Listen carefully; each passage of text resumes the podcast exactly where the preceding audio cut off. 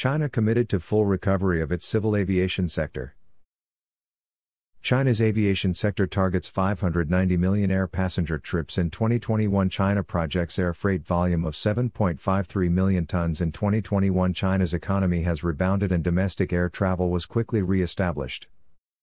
Civil Aviation Administration of China CAAC announced that the country will further promote the recovery of national civil aviation industry in 2021 with comprehensive measures.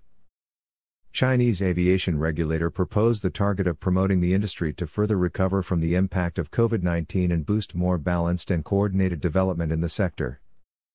The CAAC will endeavor to sustain the industry to realize 590 million air passenger trips in 2021, 90% of the level seen before the outbreak of COVID 19, and an air freight volume of 7.53 million tons in 2021, nearly at the pre COVID 19 level based on the strategy of expanding domestic demand, the CAAC will make moves to explore market potential and stimulate market vitality, according to the CAAC. The COVID 19 pandemic hit the global economy hard in 2020. Thanks to effective control measures, China's economy has rebounded and domestic air travel was quickly re established.